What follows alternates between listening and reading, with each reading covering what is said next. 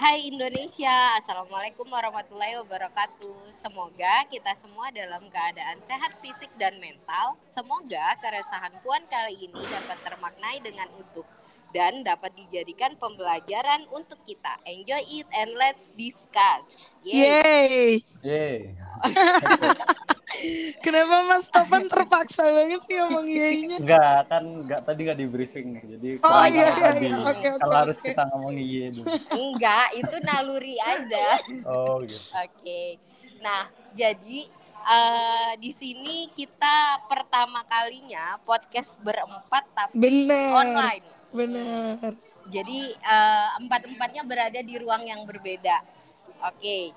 Eh, tadi kan kita sempat dengar suara cowok ya, seperti biasa keresahan Puan selain sama saya Iva dan sama Saya Nuzul. AA, kita punya dua tamu eh, perempuan dan laki-laki yang keren di organisasinya masing-masing.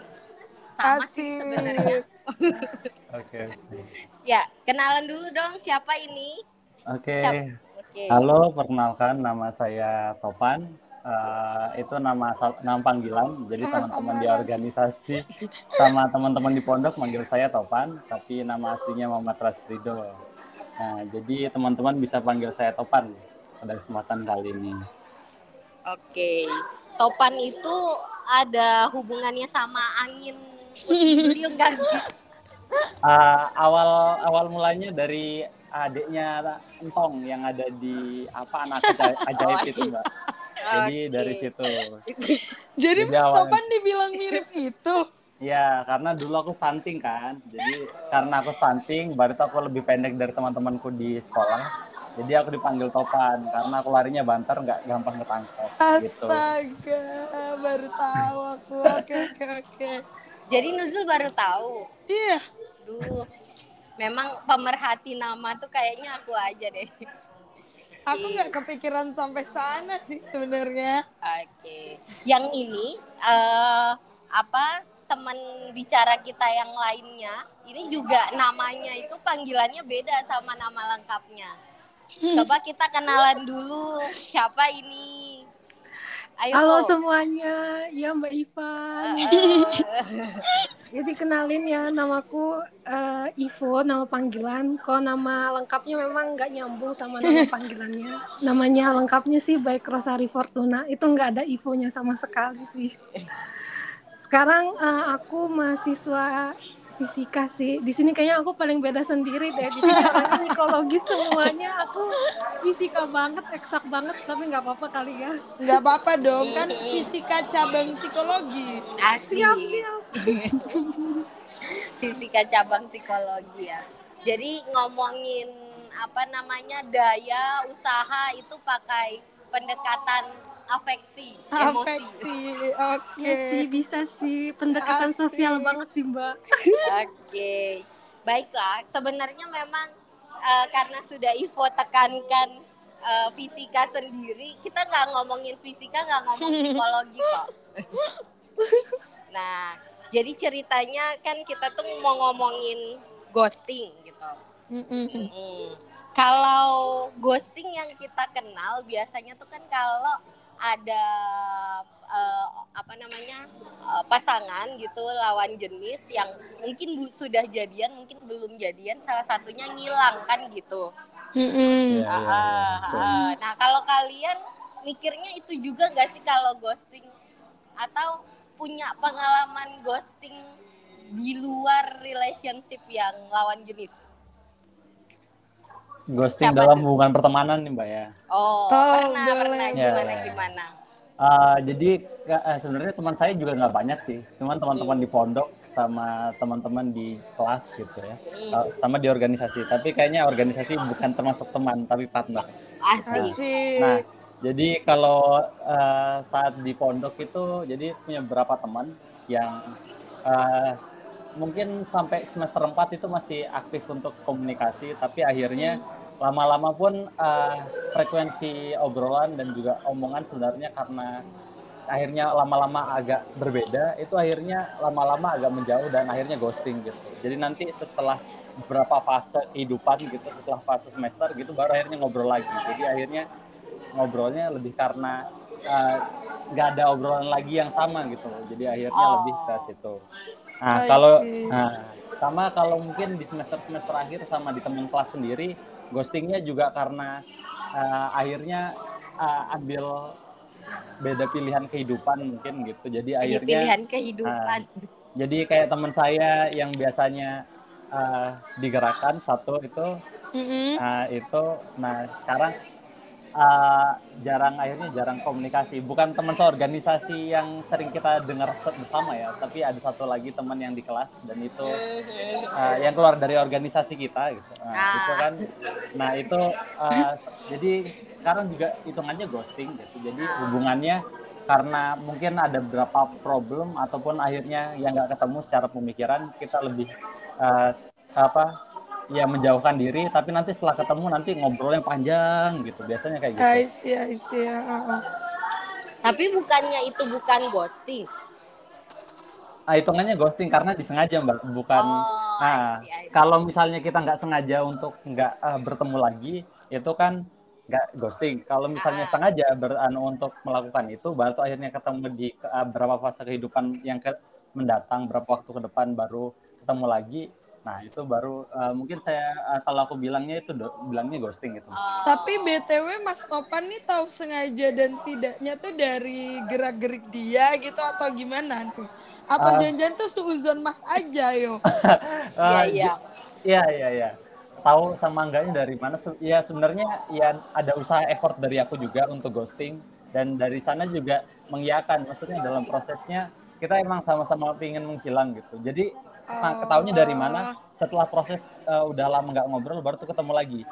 Jadi setelah Oh. proses itu kan ngobrol-ngobrol, oh rupanya emang di situ ada Oke, posisi oke, yang oke, kita udah oke. nggak nyaman untuk ketemu lagi, baru nanti nyamannya kapan gitu. Jadi Oke, menghindarinya dengan sengaja gitu ya. Ya menghindari dengan Ah, sengaja. I see, I see. Kalau Ivo, Ivo punya pengalaman nggak sih? Kayaknya kalau aku sih Mbak jadi korban di ghosting kali ya. Oh wow, gimana gimana tuh? Jadi memang sebelum sama yang sekarang Mbak hubungan Oh. sekarang. Waduh, gimana nih? Wah seru Ah, kayaknya. aku tuh mbak aku nggak tahu kenapa memang eh, sebelum dapat yang pasangan yang sekarang itu Oh, eh, sebelum sebelumnya itu selalu yang namanya PDKT itu tiga bulan langsung hilang gitu cowoknya jadi hmm. jadi masa PDKT itu selalu ghosting gitu loh mbak jadi nggak ada yang secara gentle memang pengen nembak atau memang zaman sekarang itu kayaknya nembak menembak itu udah nggak apa ya udah nggak udah nggak valid gitu di zaman sekarang lagi Ah. kayak jalanin aja gitu tiba-tiba Oke. ghosting Jadi tanpa komitmen gitu ya. Heeh. Mm-mm, sebenarnya mm-mm. lebih ke komitmen tapi nggak pakai embel-embel nembak-nembak gitu. Jadian, ya ya. Heeh, jadi kayak nggak pakai embel-embel jadian. Nah, jadi memang eh, sebenarnya nggak enaknya merasa jadi korban di ghosting itu karena kita sudah eh, rasanya sudah secara dua belah pihak merasa sudah eh, into ke suatu hubungan, tapi dia tiba-tiba ghosting itu, nah itu kayak gak enak banget karena ngerasa kayak ini itu nggak sepihak apa kayak ini tuh ngerasa kayak dilakukan eh, tindakannya itu sepihak gitu loh mbak. Nah itu tuh nggak enak banget sih. Jadi masa-masa PDKT itu memang masa-masa paling sucks gitu dan itu rawan di ghosting aduh. sih. Ya. Nah itu. Tapi itu kalau asmara sih mbak. Oh tiba-tiba haus masnya. Kenapa masnya? Masnya ada apa tiba-tiba haus masnya ini? Se- semoga yang yang terbaru ini eh, komitmennya jelas ya. Amin. Iya. amin, Kalau yang sekarang amin. gentle kok mbak. Oh, Asik. gentle, gentle. Kenapa Zul ketawa Zul? Astaga, aku nggak boleh ketawa di sini. sih. Nah itu sih kalau masalah organisasi sih kalau aku pribadi eh, tindak tindakan ghosting itu sangat eh, anti banget sih karena Mm. kalau udah berorganisasi sudah komit dan eh, sudah apa sudah kuat mengemban amanah yang sudah diamanahkan gitu. Jadi kayak eh, tindakan ghosting itu bagi aku tuh udah udah apa ya mencederai amanah sih mbak. Jadi makanya mungkin istilahnya itu mungkin orang-orang pada burn out ya pasti ya ketika menjala- menjalani eh, apa Masa-masa Iya. masa-masa hidup dan organisasi. Tapi kalau aku itu justru aku nggak eh, secapek-capeknya aku tuh aku paksa sih mbak. Jadi memang ke jadi ke recall-nya kalau ingat ini udah amanah yang kamu emban kamu harus bertanggung jawab jadi memang tindakan ghosting itu itu adalah tindakan yang nggak pernah aku lakuin sih jadi kerasa kayak gentle untuk menjalani eh, amanah yang sudah diemban sampai akhir gitu. Oh, keren dong. Keren, keren, keren. Panutan Nah itu sih kalau organisasi. Asik, asik. calon istri idaman gak sih? Aduh. Gimana, Betul, Pan? betul, Oh. betul. Kenceng banget masnya jawabnya mas. Kenceng banget tuh. Oke, eh, jadi berarti kalau Ivo tuh nggak pernah sama sekali eh, sebagai pelaku dong ya kalau urusan ghosting mengghosting ini. Kalau aku sih nggak pernah merasa sih, tapi kalau jadi Oh. korban kayaknya sering sih korban sama Aduh. calon PDKT-an terus sama eh, pengurus-pengurus yang ada di organisasi, di Organisasi. bidangku khususnya. Jadi ya itu sih jadi korban sih. Ah, Oke oke. Kalau kalau cerita di organisasi pas di ghosting itu gimana? Apa pas eh, habis pelantikan langsung ngilang atau modelnya gimana ceritanya? Ini aku dulu apa Topan dulu nih? Kayaknya Oh, ada dulu, di dulu. Ivo dulu. Yang ngomongin organisasi siapa? Ah, lanjut dulu di Ivo. Tadi kan udah nyinggung tuh. Iya. Bidang, ah, di bidang. Jadi gimana? memang eh, cara misalkan kayak ada pengurus aku ceritanya sebidang yang ghosting yang ngilangnya biasanya cuman beberapa waktu sampai yang bener-bener ngilang itu kayaknya treatmentnya beda sih. Kalau aku mungkin awalnya eh, negur kayak ngajak, ayo kita sama-sama lagi jalanin topoksi-topoksi yang sudah ditentukan gitu. Sampai akhirnya di tahap yang sampai negur sampai akhirnya ikhlas mengikhlaskan dia pergi itu ada hal yang dilakukan gitu. Karena memang eh, sebenarnya aku paham kalau orang ghost, eh, orang yang mengghosting itu mungkin karena dia nggak nyaman sama environmentnya mungkin ya. Atau mungkin dia merasa bahwa dia eh, sedang di titik-titik eh, jenuh burnout atau segala macam gitu. Nah mungkin eh, kita yang pernah di berorganisasi itu kayaknya eh, harus paham sih eh, selain kita memang profesional di organisasi tapi gimana juga di organisasi ngelatih eh, apa ya kepekaan emosional tiap-tiap anggotanya gitu. Jadi makanya eh, mastiin dulu alasan di ghosting itu karena apa sih gitu. Nah sampai hanya di tahap paling ikhlas tuh kayaknya kalau sudah merasa capek dan ngerasa kayak ini udah dewasa kau bisa memilih jalanmu sendiri kalau memang hilang dan hilang benar-benar hilang ya udah gitu jadi sampai ke tahap itu gitu kalau terakhir kalau mentok ngilang dan nggak bisa balik lagi ghosting dan nggak bisa balik gitu Karena setelah diusahakan ya eh, udah mentok gitu ya. Mm-mm. iya udah mentok jadi jatuhnya kayak udah ikhlas aja gitu yang penting sudah berusaha kalau hasilnya kayak gitu ya udah ikhlas gitu Benar, benar. Nah, terus kalau Topan gimana Topan ceritanya? Hmm. Eh, pengalamannya nih mbak, Mengghosting atau dighosting? dua-duanya pernah sih. Oh asik asik. Eh, Gimana tuh? berpengalaman ya kalau yang satu ini. eh, jadi eh, karena sebenarnya perspektif yang sampai sekarang saya bawa, eh, maksudnya ya dari dulu bawanya moto hidupnya itu kalau misalnya ingin melakukan sesuatu, lakukan secara efisien, kalau nggak pingin ditinggalkan. Nah, jadi sampai sekarang pun itu tetap kayak gitu mbak. Jadi dalam beberapa posisi saat misalnya kita, eh, aku ngerasa nggak nyaman di organisasi dan aku lebih nyaman eh, ada prioritas kayak misalnya tugas di kampus ataupun ngobrol sama tem- orang, itu aku lebih memilih itu waktu di zaman masih jadi pengurus belum jadi ketua umum. Oke oke. Nah, jadi ada beberapa kegiatan ya komisariat ya atau misalnya di organisasi itu yang akhirnya nggak aku ikuti secara penuh. Cuman di situ eh, ya mungkin akhirnya itu juga evaluasi dan akhirnya juga di ketua umum pun juga masih dilakukan waktu jadi ketua. Eh, cuman eh, alasannya lebih berbeda. Kalau misalnya jadi ketua umum waktu itu ghostingnya karena ngerasa kalau misalnya nggak ghosting nih gitu nggak akan nggak ada yang terpaksa untuk melakukan kegiatan I see. ya Ah, jadi ah, ah. karena kita terus yang ngatur eh, ritme organisasi dan manajemen organisasi dan biasa mengingatkan eh, ya kepengurusan baik itu di tingkat eh, ketua-ketua bidangnya sampai akhirnya anggota bidangnya itu akhirnya eh, mungkin eh, aku bilangnya keter- sedikit ketergantungan. Saat I akhirnya see. Dengan periode yang waktu itu kebetulan saya eh, periodenya yang terpanjang selama sejarah organisasi gitu. Jadi eh, saya rasa di akhir-akhir periode itu masih banyak ketergantungan anggota bidang terhadap ketua umum dan juga eh, ke bidang itu sendiri. Banyak hal fungsi yang belum banyak dipahami. Nah, jadi akhirnya caranya gimana nih untuk memaksakan biar ketua bidang bisa tegas kepada anggota bidang dan anggota bidang bisa mengerjakan tugasnya walaupun agak ya agak dipanas-panasin gitu. Ya caranya ketua umumnya hilang dulu nih. Nah, Jadi Ya. kayak semacam treatment gitu ya. treatment. Ya, jadi semacam treatment karena ya ada kalanya kita harus ya bahasanya psikologi kadang kita harus eh, milihnya kayak otoriter ya nggak harus seluruh anu seterusnya demokratis nggak harus seterusnya dan juga laissez-faire itu juga nggak harus seterusnya gitu.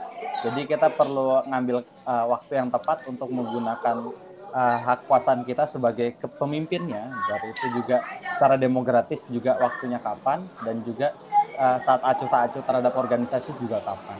Itu sih kenapa alasan ghosting kalau waktu di organisasi selama itu. Nah, kalau di ghostingnya ya biasanya berkaitan sama nanti akhirnya pas waktu jadi ketua umum itu yang lebih sering. Karena waktu Aha. jadi anggota bidang dan juga ketua bidang waktu itu saya nggak pernah terghosting sama adik-adik saya gitu. Rajin-rajin semua Ya, soalnya. karena soalnya ya mungkin agak tegas di situ ya. Cuman eh, dalam beberapa hal eh, di awal periode waktu itu eh, ada hal yang emang sudah disadari secara eh, menyeluruh gitu. Kalau misalnya beberapa pengurusan ke, ke, ke depan itu bakalan nggak bakalan aktif karena awalnya eh, aku seba- pribadi itu pinginnya cuma ngambil beberapa kepengurusan nggak semuanya dipenuhin. Full kan kayak misalnya bidang ini bidang ini bidang ini harus semuanya ada gitu sampai anggota bidangnya ada. Nah waktu itu nggak seperti itu. Pinginnya cuma hanya beberapa anggota bidang dan bidang yang itu emang ya aku yakin bakalan aktif sampai akhir gitu. Cuman setelah dipikir berulang kali dan dapat nasihatnya sehat rupanya nggak mungkin begitu juga karena siapa tahu di tengah jalan ada yang ghosting. Bukan dari awal sampai akhirnya ataupun pas waktu di akhirnya aja hilang gitu. Nah, jadi akhirnya ya mau nggak mau yang udah ada yang udah datanya udah dipunya sama waktu itu yang aku anggota apa sih di bidangnya itu ba- bagian Mhm. pendataan anggota yang riset anggota jadi tahu nih kemungkinan pengurus-pengurus yang ini bakalan uh, Hilang. ghosting gitu. Ah, Nah, jadi eh, pilihan pertamanya ya aku harus menempatkan itu ya minimal akhirnya nggak memberatkan ang- bidang kerja bidang sampai juga akhirnya bagaimana akhirnya organisasi tetap jalan gitu. Dan treatmentnya gimana akhirnya saat misalnya ini agak ngilang dan nggak hilang. Cuman alhamdulillahnya pas di akhir kepengurusan semuanya laporan pertanggungjawaban juga banyak yang datang. Gitu. Jadi Ah, akhirnya ah, ah. senang. Nah itu Se, ada kok satu bidang yang hilang. anggota bidang mana, Pak? kayak kayak aku jadi ngerasa kita Oh. LPJ RAK atau Oke. oke nggak gitu konteksnya BTW di sini saya kaum minoritas ya kayaknya. ya. enggak enggak Aku juga ditanya. kaum minoritas nih. Aku juga Zul. Ah, ah, jadi kayak minoritas pada bagiannya masing-masing Iya, masing-masing. Nanti pertanyaan yang sama mau ditanyakan juga kok ke anda deh Nuzul Oh iya, betul. Nuzul juga harus Sebagai ditanyain nih, ketua, Mbak, gitu kan? kan, sebagai ketua ini kan ya. Pernah mengghosting atau dighosting? Ah, Oke lanjut dulu lanjut lanjut. gimana gimana Topan ada lagi Ya mungkin itu aja sih Mbak kalau pengalaman Ah. ghosting mengghostingnya gitu. Kayak gitu kita dengerin pengalaman yang merasa minoritas ya Betul, gitu gimana betul, coba? betul, Itu betul. Mbak? juga penasaran sama Nuzul. Eh BTW kita satu background ya, berarti Mbak Iva juga termasuk kaum minoritas iya benar saya enggak saya host soalnya jadi nggak merasa Oh gitu ya. Oke. Iya ya baru sadar. Iya, satu Sama-sama. Ponto lagi. Aduh. lanjut lanjut Oke, kalau dari aku sih kalau ngeghosting di organisasi kebetulan sampai menjadi DPO saya belum pernah sih Asik. merasakan ngeghosting Mantap, mantap. organisasi gitu. Tapi kalau social ghosting responsibility-nya tinggi ya altruistik. Oke. Jadi Iya, iya. Jadi eh, tapi kalau misalnya di ghosting itu cukup sering gitu. Apalagi kan kalau misalnya di organisasi saya itu Mm-mm. biasanya kita ada beberapa proses gitu yang mana Mm. biasanya untuk proses-proses besar sih kayak misalnya pentas terus ya pokok hal-hal yang memproduksi suatu pementasan gitu itu sih yang paling banyak ghosting gitu kalau misalnya di kepengurusan mungkin ada tapi yang masih bisa tertangani gitu loh ghostingnya yang nggak ghosting total tapi kayak ghosting dalam beberapa momen aja gitu. Nah kalau di proses produksi pentas itu sih yang kerasa banget karena uh, kita kan tim ya. Yang mana uh, pastinya proses untuk produksi pentas itu cukup lama gitu dan pasti banget orang-orang tuh pada bosan. Dan ketika itu uh, banyak banget orang-orang yang belum bisa mengontrol rasa bosannya itu. Akhirnya mereka ngilang lah dari tim itu. Dan ketika mereka ngilang misalnya nih dari yang awalnya tim itu totalnya hampir 20-an ketika Hamin seminggu pentas itu tuh bisa jadi total tim tuh cuma lima orang gitu.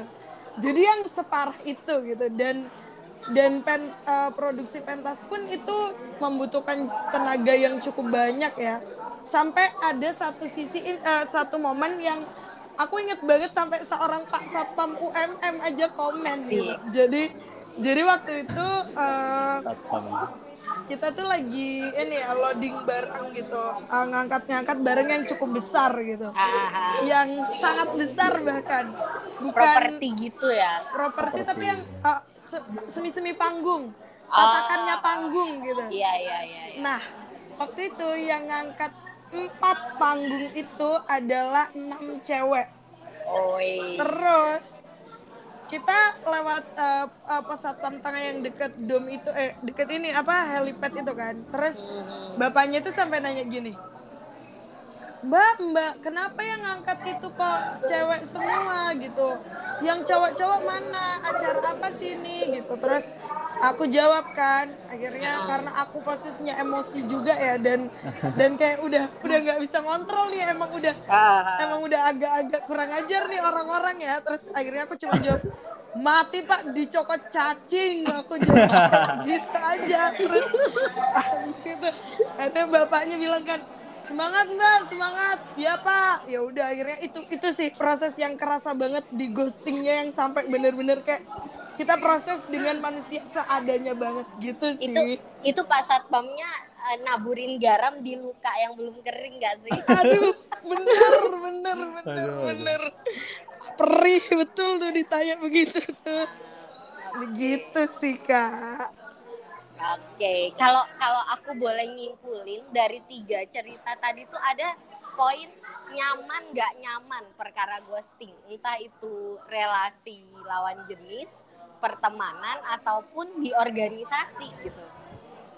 Ya. A- a- benar ada benar nggak, benar eh, Nah, ada nggak sih sebenarnya yang eh, apa namanya ghosting kan ini ada beberapa fase nih. Ada orang yang sama sekali dari awal terus nggak balik lagi, tapi ada Mm-mm. yang eh, kayak apa tiba-tiba nanti sekian waktu hilang tapi nanti Balik lagi. Balik lagi. ah, ah. Iya, Ah, iya. nah, eh, itu tuh ketemu nggak sih bedanya di mana kalau kalau dari kalian siapa dulu nih yang mau ini berbagi cerita Siapa dulu nih?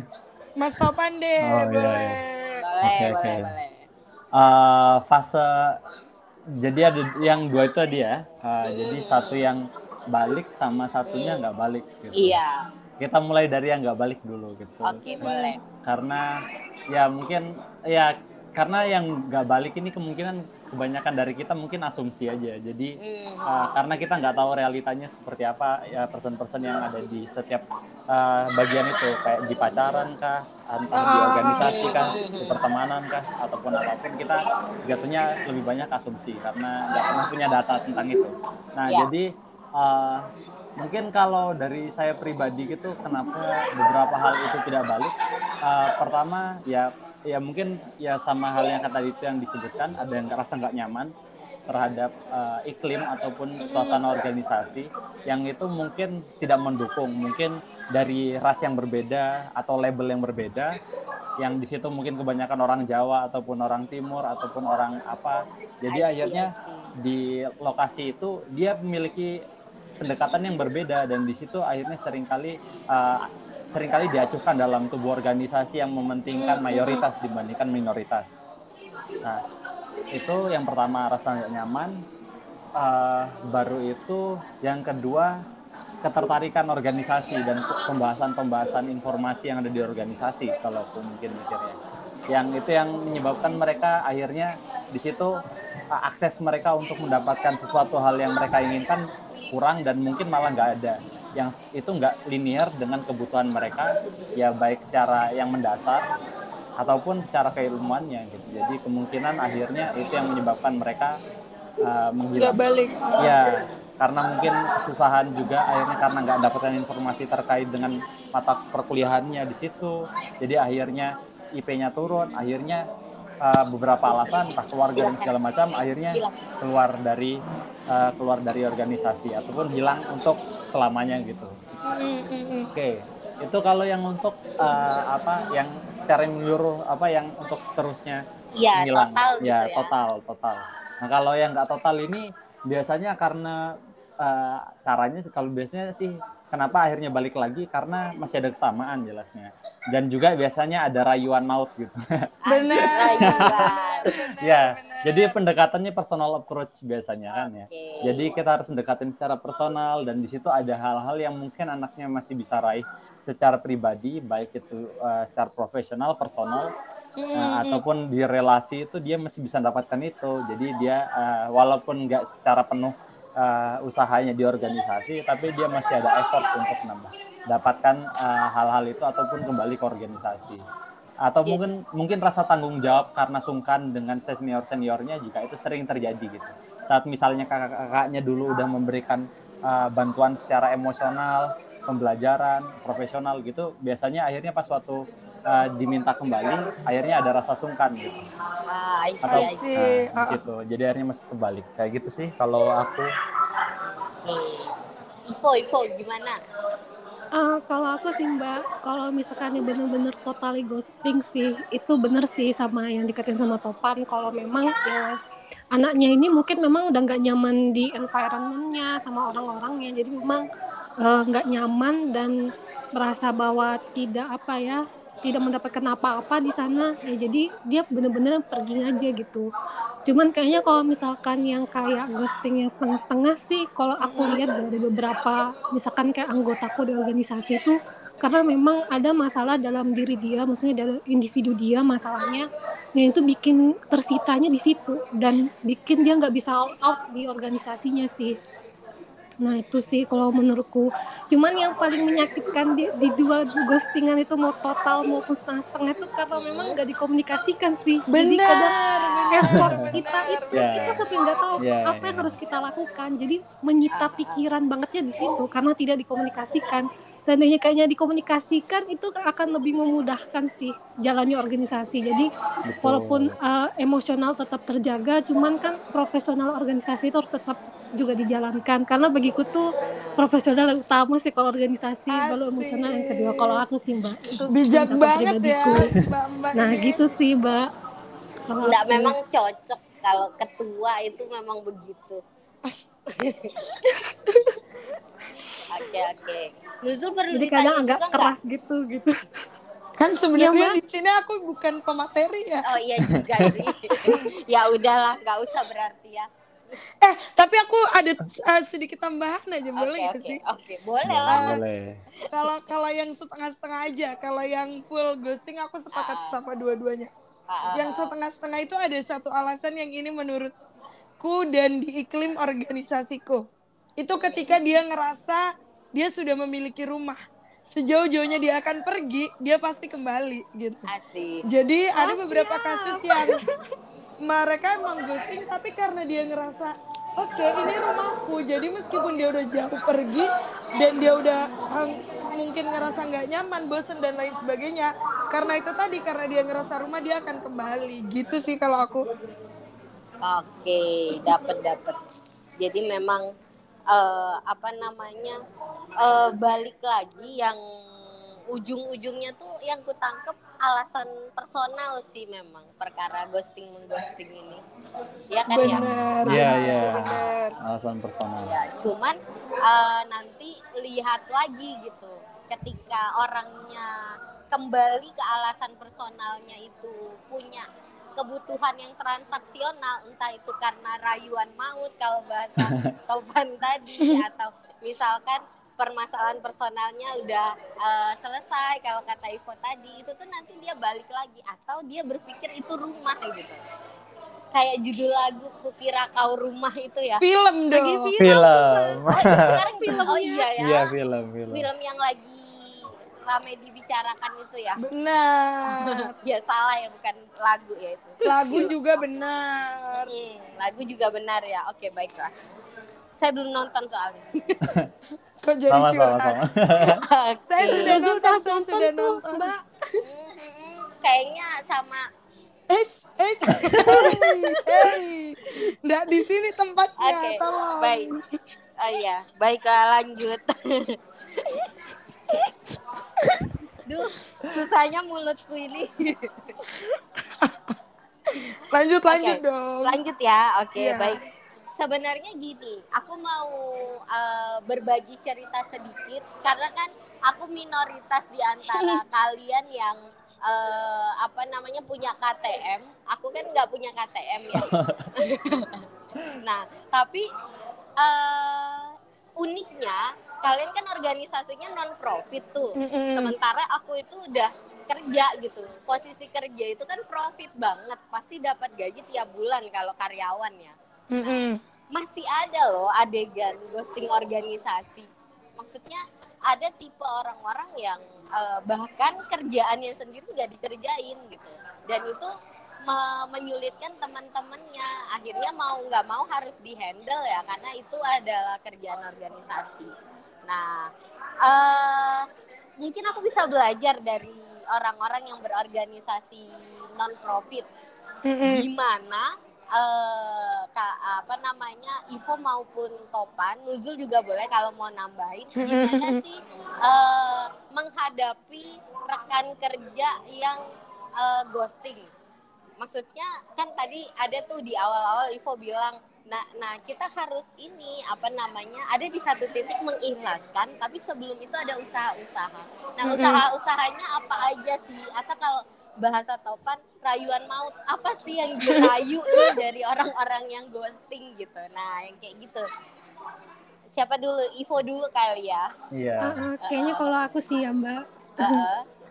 Jadi memang kalau misalkan eh, sebelum di tahap yang benar-benar mengikhlaskan itu ya Mbak ya. Mm-mm. Yang pertama itu memang kayaknya harus peka sih. Maksudnya peka itu bahwa eh, secara dia individu itu masalah apa sih yang dihadapi benar-benar harus dikorek gitu loh background permasalahannya itu. Jadi memang kayak nggak bisa cuman sekedar ngingetin itu kayaknya itu nggak mempan sih. Jadi memang harus Benar, dikorek benar. dulu apa permasalahan backgroundnya gimana lalu apa yang dia hadapi jadi di situ aku rasa ketika kita udah tahu permasalahan backgroundnya apa gitu ya nah itu kita bisa ngelakuin treatment treatment yang sekiranya mungkin kalau tidak bisa menyelesaikan permasalahan dia yang per- eh, memahami bahwa mengasihkan ruang untuk dia healing dalam beberapa waktu itu itu udah salah satu bentuk apa ya kepedulian gitu. Nah, jadi makanya misalkan kalau orang ghosting ya mungkin kalau misalkan tahu masalahnya apa mungkin lebih ngasih spare waktu untuk dia healing sih. Ih, bahasanya bahasa zaman now banget ya healing gitu. Mm-mm. Sampai Jadi memang- akhirnya Hmm. sampai akhirnya kalau misalkan yang bisa diselamat kalau misalnya ghosting-ghosting setengah dan memang permasalahan personal aku rasa pasti akan balik lagi sih cuman ya itu tadi terkadang memang menghambat profesional itu profesionalitas itu jelas banget sih yang harusnya kinerjanya bisa 100% itu bisa turun efisiensinya ke 80 sampai 70 dan itu nggak enak banget tapi ya itu lagi kalau misalkan eh, adanya rasa tanggung jawab tenggang rasa bersama sih kayak untuk membackup permasalahan teman kita yang sedang kesusahan. Terus akhirnya uh, memberikan waktu dia untuk bro apa healing itu kayaknya menurutku tuh masih apa ya masih uh, satu caranya ada di otakku. Aku tidak tahu lagi cara apa lagi selain memberikan ruang untuk dia untuk menyelesaikan masalahnya healing dan segala macam sampai akhirnya kalau bisa nggak bisa diselamatkan bener-bener ghosting ya udah hilangkan aja karena memang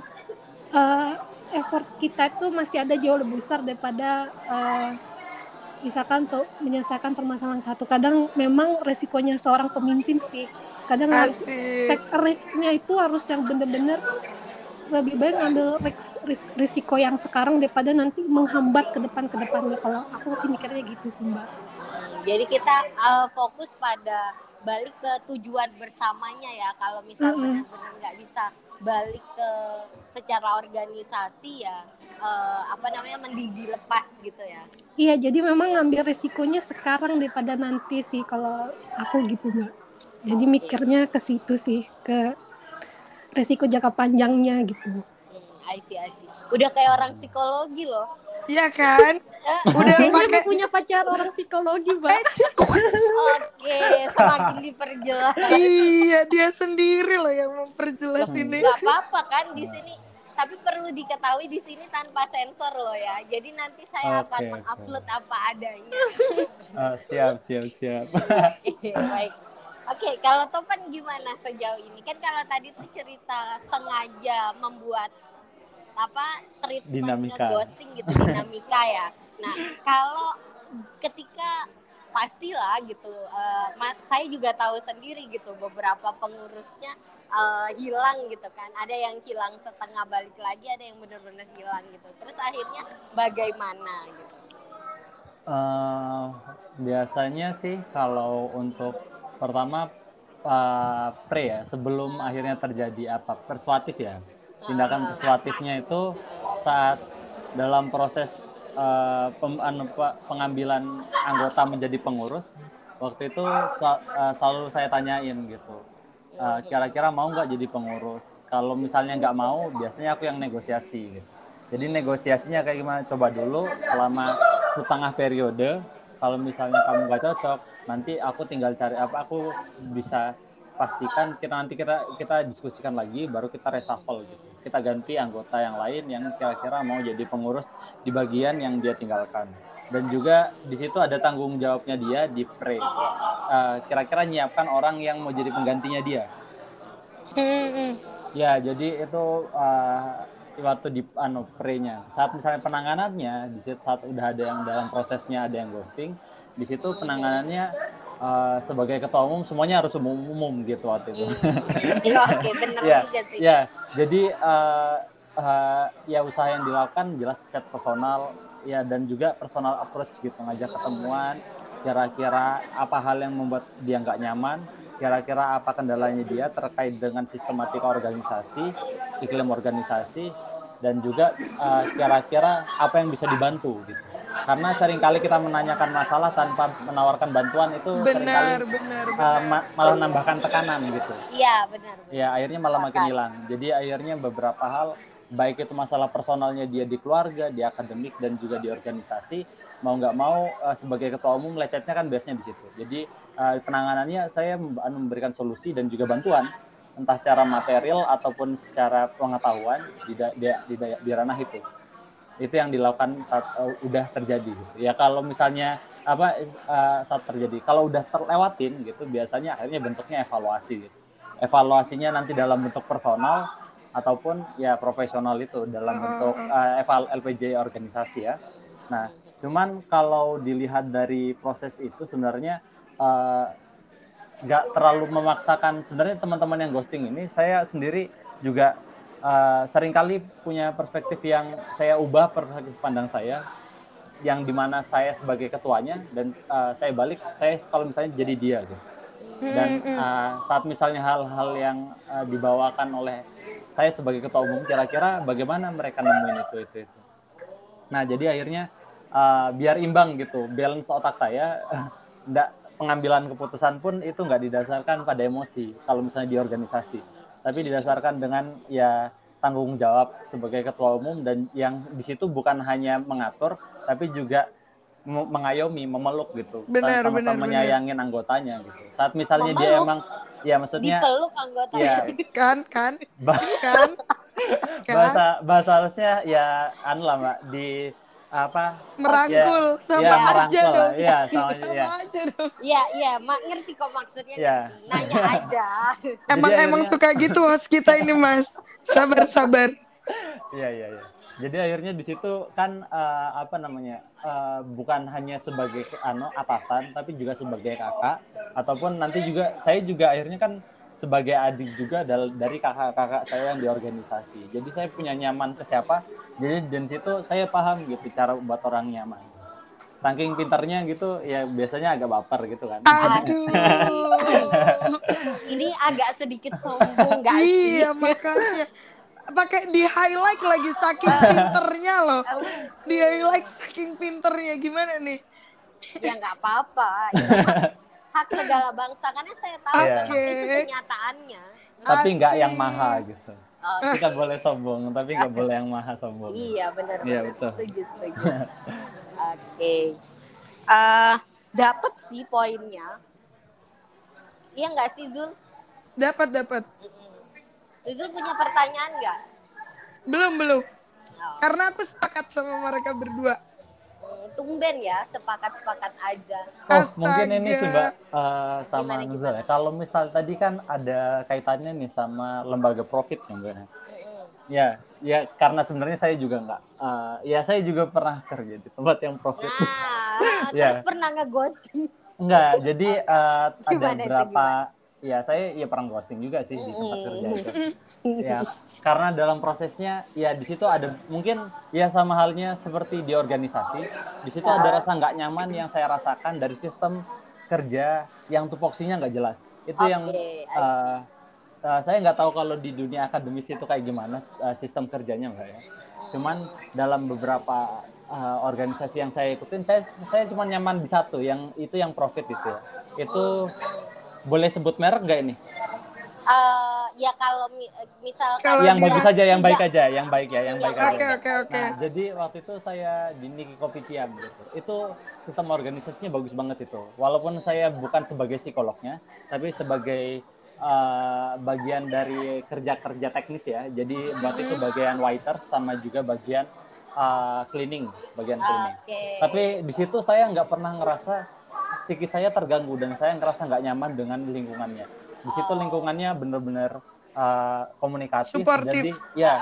jadi saat ada kesalahan langsung dievaluasi hari itu. Jadi nggak ada uh, bawaan perasaan uh, ini tupoksi ini kok ada yang salah. Jadi nggak akhirnya selama sebulan itu jadi pikiran. Jadi akhirnya lama-lama tupoksinya dia kok makin nggak jelas ya. Hmm, Jadi kayak budaya iklimnya Iya. gitu ya. Ya itu jadi akhirnya jadi di awal sebelum akhirnya dimulai buka restoran itu diadakan di- briefing yang di situ eh, nanyakan tupoksi dan juga kelengkapan ya kalau bisa dalam bahasa eh, manajemen itu 5M gitu.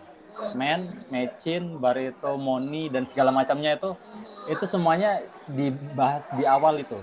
Itu persiapannya apa, kira-kira butuh apa aja hari ini, kira-kira klien apa pelanggan tetap yang mau datang sama yang pesen itu table berapa orang langsung eh, diomongin di awal itu. Jadi saat akhirnya pelanggan datang gitu kita nggak akan anu, membahas terkait dengan konsep lagi, tapi langsung bagaimana aksiologinya gitu.